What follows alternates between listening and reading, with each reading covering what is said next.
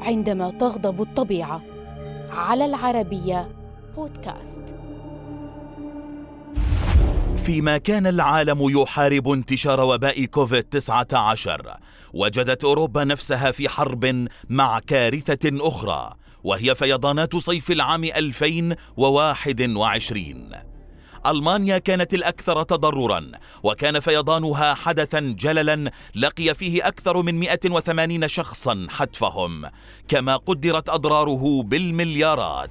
فما قصة هذا الفيضان؟ في ليلة صيفية أوروبية وتحديدا ليلة الرابع عشر من يوليو للعام 2021 تعرضت منطقة غرب ألمانيا لأمطار غزيرة. بسبب الصيف الممطر آنذاك. كانت التربة مشبعة وعاجزة عن الامتصاص ففاضت المياه.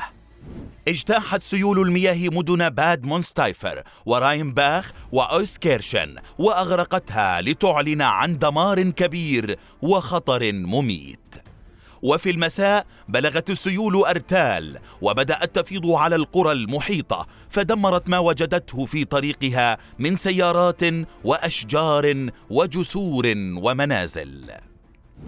لجأ الناس إلى أسطح منازلهم واضطروا للبقاء فوقها أحيانا طوال الليل فيما عانوا من انقطاع الخدمات الكهربائية والتدفئة وغيرها.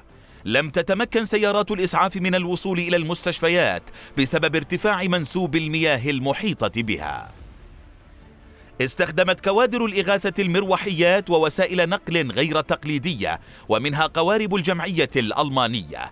وساعد المزارعون في الإغاثة بالجرارات والمقطورات الزراعية المحلية لكن المغيثين لم يتمكنوا من مساعدة الجميع.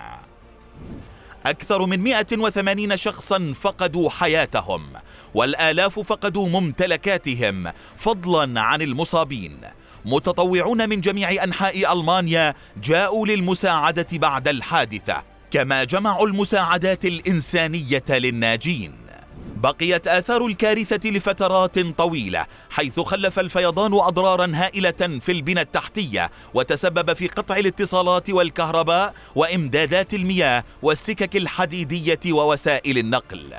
تشير التقديرات إلى أن الفيضانات تسببت في أضرار بأكثر من 30 مليار يورو في ألمانيا وحدها.